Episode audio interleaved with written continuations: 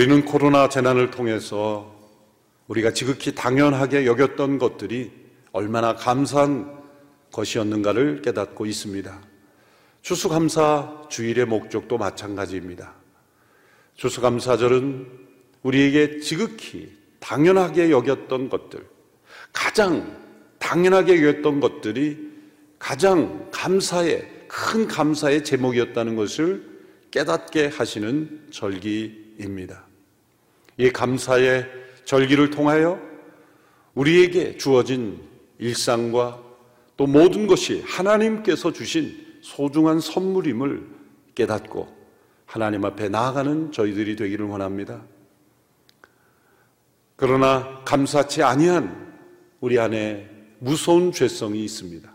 디모데후서 3장에 보면 말세에 고통하는 때가 이럴 것이라 말씀하였고 그때에 나타나는 사람들의 여러 가지 죄악의 모습들을 기록하고 있습니다.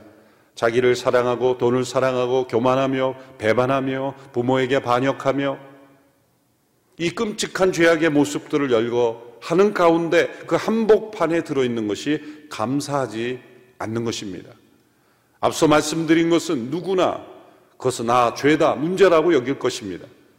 그러나 감사하지 않는 것을 그러한 동일한 죄로 하나님은 여기신다는 것입니다. 또는 로마서 1장에서는 이 감사하지 않는 것을 하나님을 영어롭게 하지 않는 대표적인 문제로 열고 합니다. 우리가 감사하지 않을 때 우리의 영혼에 심각한 문제가 생긴다는 것입니다. 로마서 1장 21절의 말씀을 보십시오. 그들은 하나님을 알면서도 하나님을 영화롭게도 하지도 않고 감사하지도 않았습니다.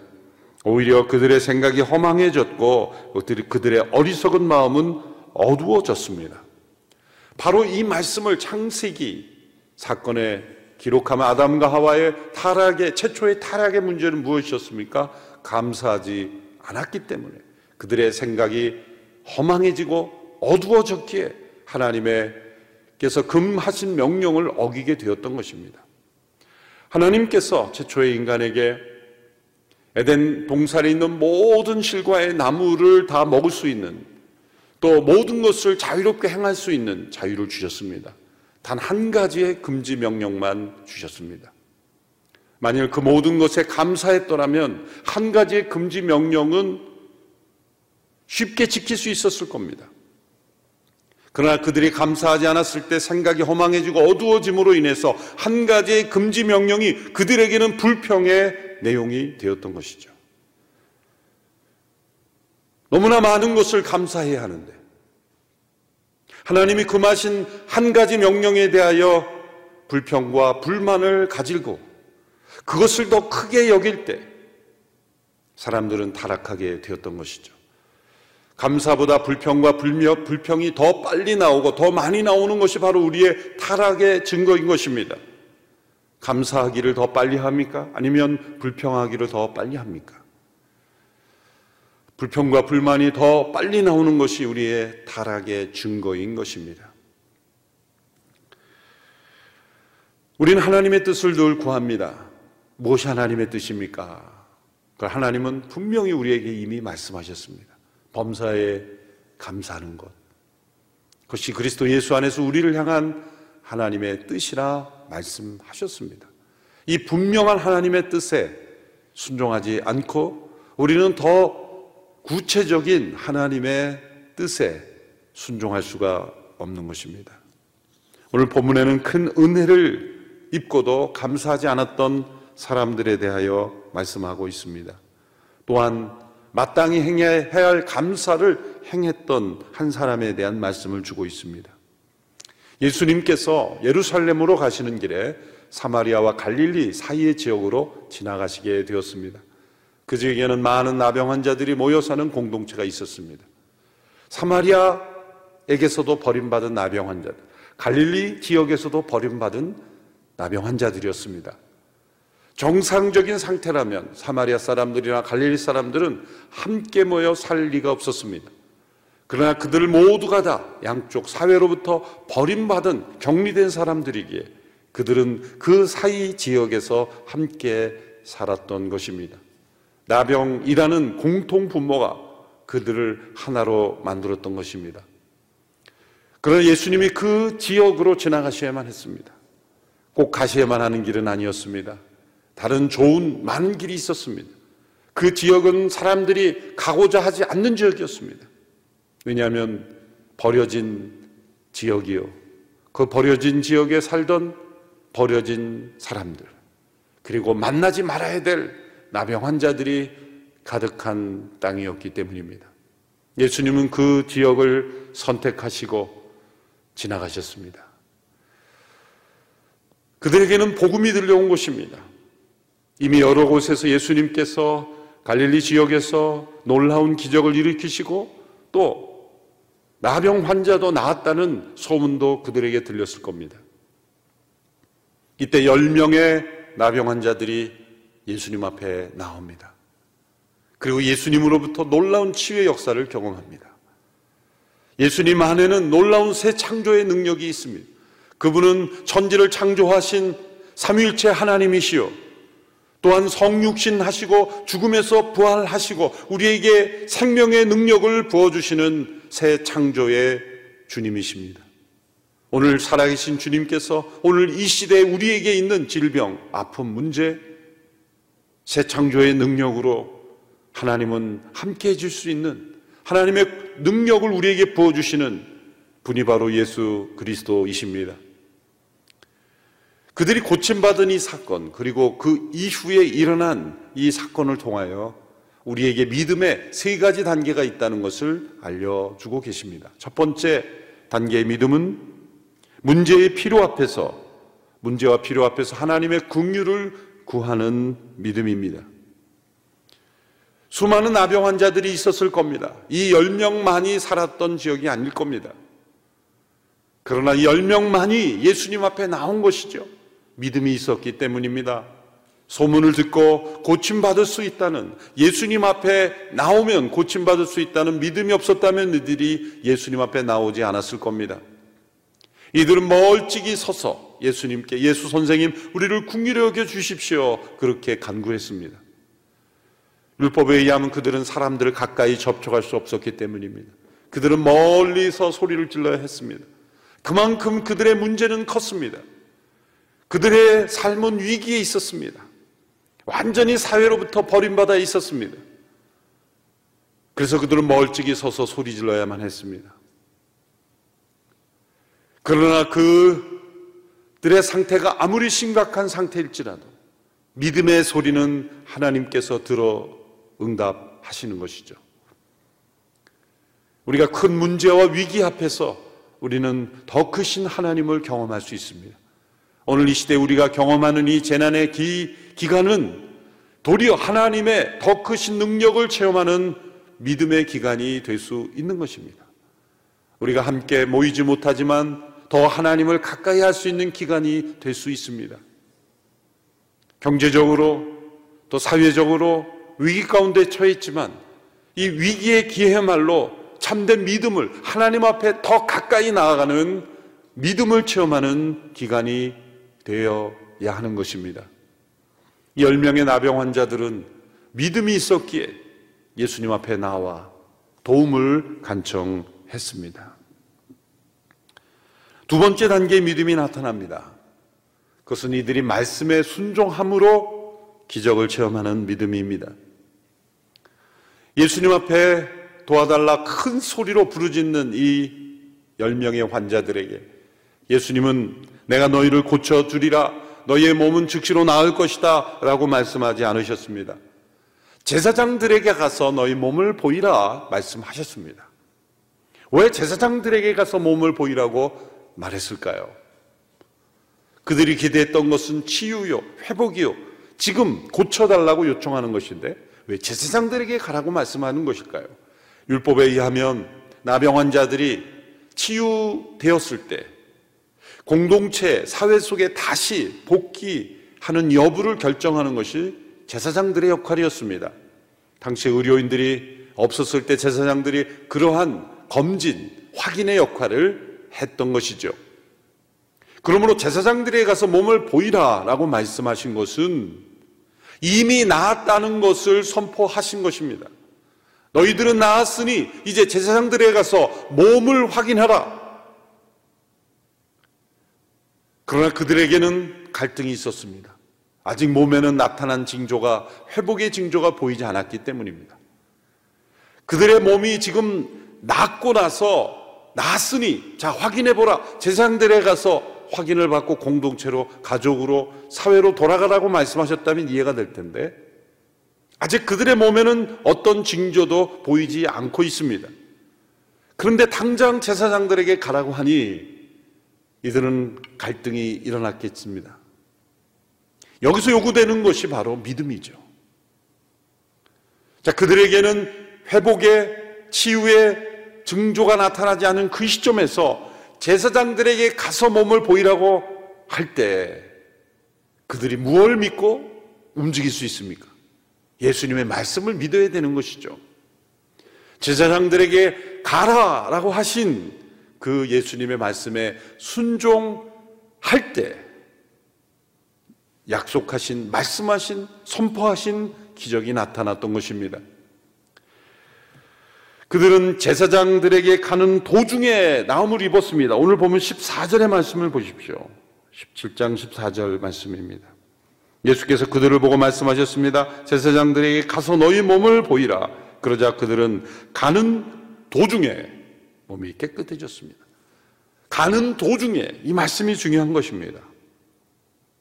제사장들에 가서 몸을 보이라는 것은 이미 나았어야 갈 수 있는 것인데 그 시점에는 낫지 않았지만 이 말씀에 순종하여 가는 도중에 그들이 깨끗해진 것입니다. 이것은 우리에게 무엇을 알려주시는 겁니까? 증거를 먼저 보고 믿으려 하지 말고 먼저 믿음으로 말씀을 믿음으로 증거를 확인하라 그런 말씀입니다. 증거가 제시되어 믿는 것은 믿음이 아니라 확인일 뿐이죠. 우리는 확인을 믿음으로 착각할 때가 많습니다. 참된 믿음이란 무엇입니까? 증거를 다 보고 믿는 확인이 아니라 믿음 그 자체가 먼저 증거가 되는 것입니다. 그래서 히브리서 11장 1절에서는 믿음은 바라는 것들의 실체며 보지 못하는 것들의 증거입니다. 믿음 자체가 보지 못하는 것의 증거입니다. 누군가에 대한 신상을 말할 때 자기에 대한 정보를 그 사람이 나중에 서류를 가지고 증명해야 받아들이는 것은 믿음이 아니라 확인을 뿌리죠. 그러나 그 사람에 대한 객관적인 증거 자료를 제시 하나도 그들의 말을 통하여 말을 통하여 하는 것을 먼저 믿는다 믿음 자체가 먼저 증거가 되는 것입니다. 우리는 하나님의 놀라운 역사를 체험할 때 하나님께서 반드시 그렇게 해 주실 것을 증거를 통해서 확인하고 나서 믿으려고 하는 습성이 있습니다. 그러나 두 번째 단계의 믿음은 하나님의 말씀을 믿는 그 자체가 먼저 나에게 증거가 되고 이제 실제 일어나는 것은 확인할 뿐인 것입니다. 두 번째 단계의 믿음은 바로 말씀에 순종함으로 그 말씀이 곧 나에게 믿음의 증거가 되는 나의 믿음 자체가 증거가 되는 바로 그 믿음, 그 믿음인 것입니다. 열 명의 나병 환자들은 바로 두 번째 단계의 믿음을 체험했던 것입니다. 그러나 거기서 그치지 않습니다. 세 번째 단계의 믿음이 나타납니다. 그것은 엎드려 감사하는 믿음입니다. 바로 이 단계의 믿음에서 아홉 명이 탈락합니다. 열 명의 나병 환자가 동일하게 고침을 받았지만 단 한 명만 예수님께 돌아와 엎드려 감사했습니다. 나머지 아홉 명의 나병 환자들은 감사하지 않았습니다. 열명 모두가 다 고침을 받았지만 한 사람만이 감사한 것입니다. 오늘 보면 15절에서 16절입니다. 그들 중 한 사람은 자기 병이 나은 것을 보고 큰 소리로 하나님께 영광을 돌리며 돌아왔습니다. 그는 예수의 발 앞에 엎드려 감사했습니다. 그는 사마리아 사람이었습니다. 그래서 예수님께서 이렇게 물으셨죠. 17절, 18절입니다. 10명이 깨끗해지지 않았느냐? 그런데 9명은 어디에 있느냐? 이 이방 사람 말고는 하나님께 영광을 돌리려고 되돌아온 사람이 없단 말이냐?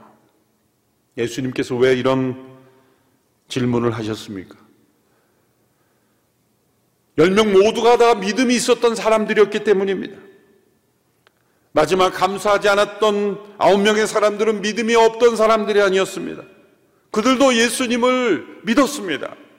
믿었기에 그 사마리아와 갈릴리 사이 지역에 있던 많은 아병 환자 가운데 열명이 예수님 앞에 나온 것입니다.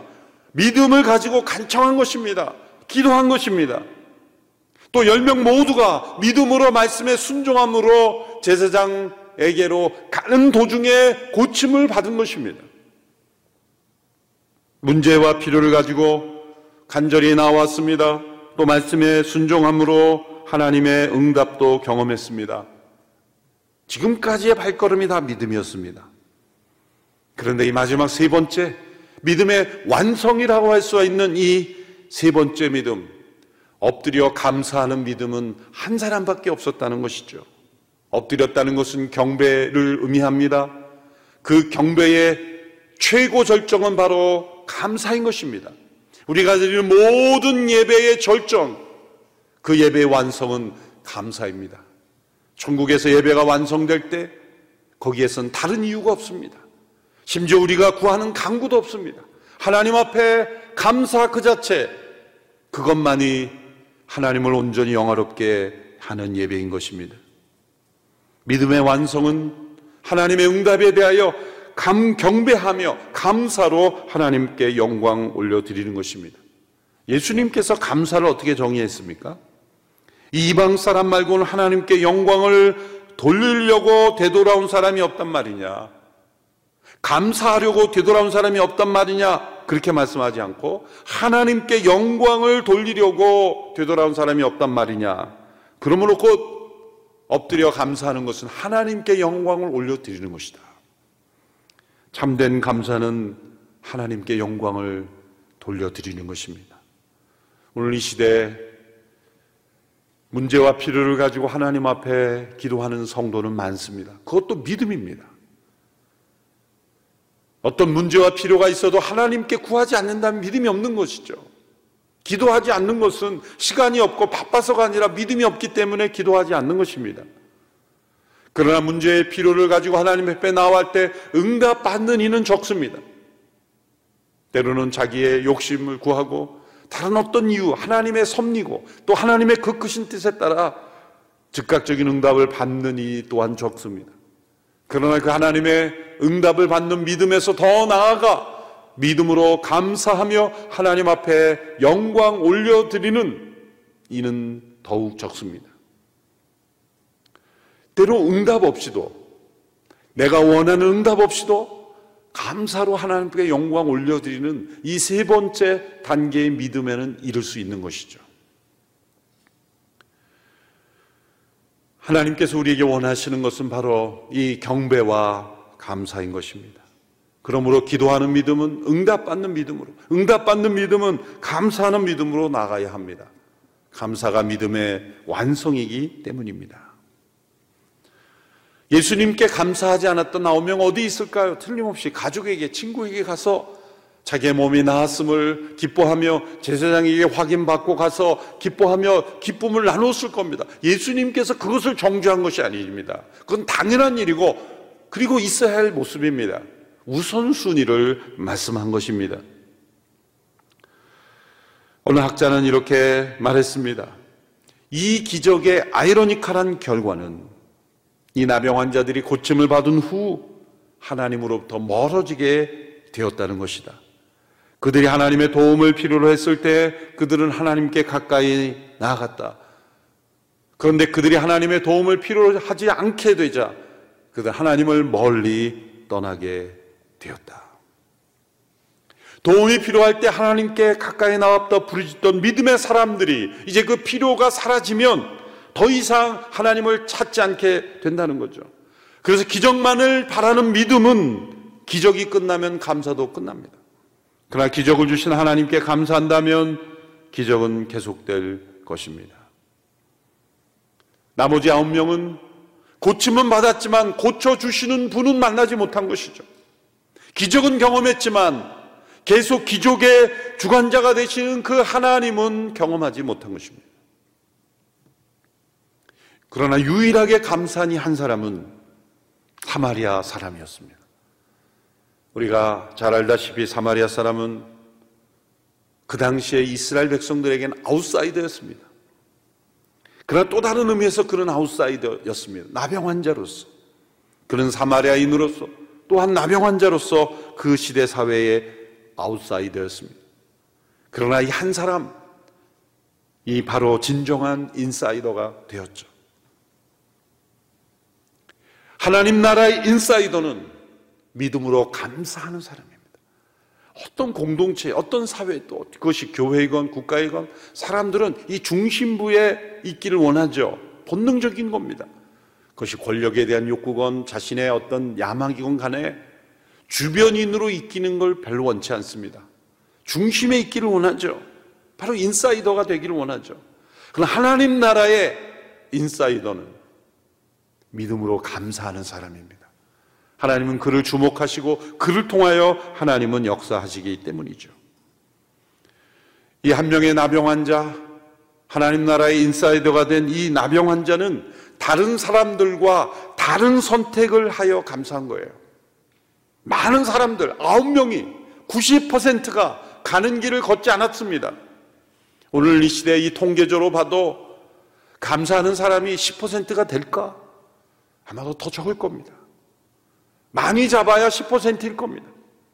90%의 사람은 감사하는 인생보다 불평과 불만의 인생을 더 살 겁니다. 우리 개인의 시간으로 봐도 10분의 1을 감사의 시간으로 드려질까? 우리 언어 속에 감사의 언어가 10분의 1이 될까? 우리 물질 생활 속에 10분의 1이 감사의 드림이 될까? 우리가 살아가는 모든 삶 속에 과연 10분의 1만이라도 감사가 될까 생각해 보아야 합니다. 대다수의 사람들, 많은 사람들이 가는 길이 아니라 좁은 길, 그것은 감사의 삶입니다. 죄를 지을 때는 무리지어 함께 갑니다. 그러나 우리가 구원받고 주님 앞에 나올 때는 그 무리의 선택과 다른 선택을 해야 되는 겁니다. 좁은 길을 택해야 하는 것입니다. 감사도 마찬가지입니다. 수많은 사람들이 쏟아내는 불평, 불만과 함께 가는 길이 아니라 다른 선택을 해야 이 한 사람의 감사의 삶으로 나올 수 있죠. 또한 이 한 명의 나병 환자는 즉시로 감사하며 돌아왔습니다. 즉시로. 감사를 미루면 사단은 그 틈을 탑니다. 은혜를 잊어버리게 하고 자신의 능력이라고 착각하게 하고 그렇게까지 할 필요가 있을까 생각하게 합니다. 아무리 미루어도 탈이 없는 것은 감사합니다. 모든 것은 다 서두르면 사고가 납니다. 그러나 감사는 서둘러도 문제가 되지 않습니다. 도리어 서둘러야 하고 즉시로 해야 합니다. 또한 명의 나병 환자는 겸손하게 감사했죠. 예수님의 발 앞에 엎드려 감사했습니다. 고기를 숙이는 것만으로 만족할 수 없었습니다. 엎드리는 것 참된 경배의 모습입니다.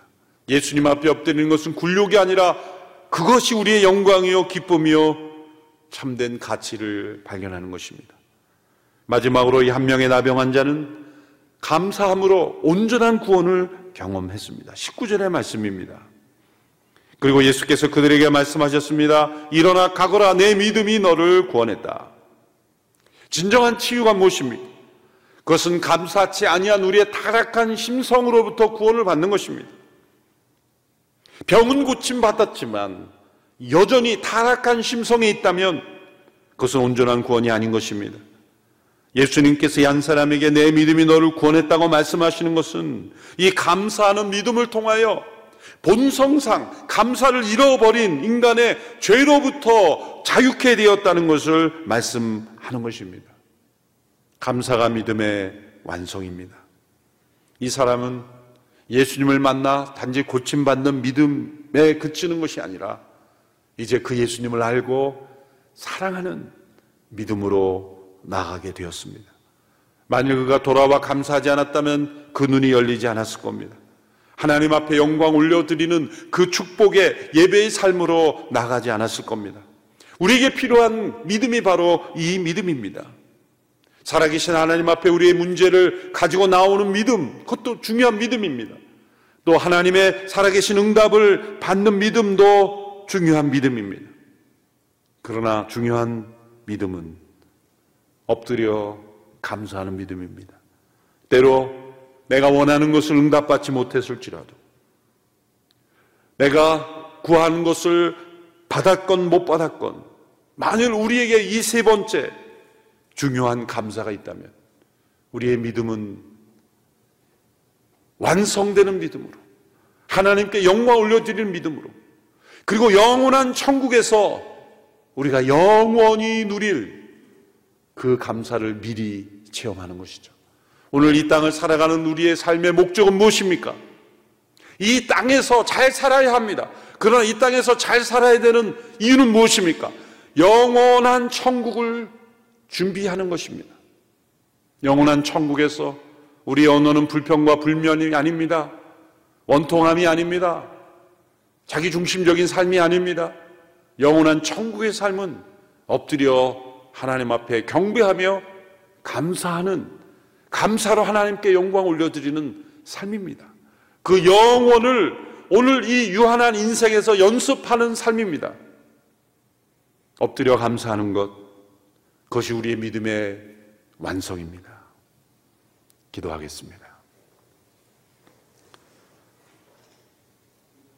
살아계신 하나님, 그 하나님께 우리의 최고의 감사를 올려드리기를 원합니다.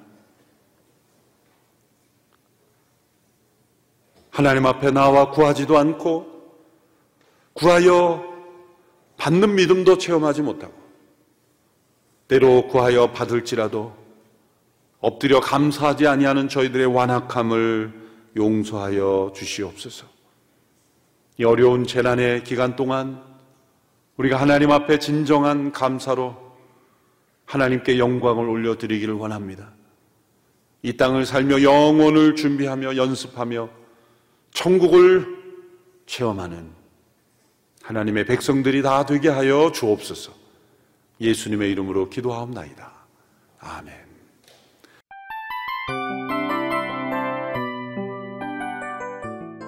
이 프로그램은 청취자 여러분의 소중한 후원으로 제작됩니다.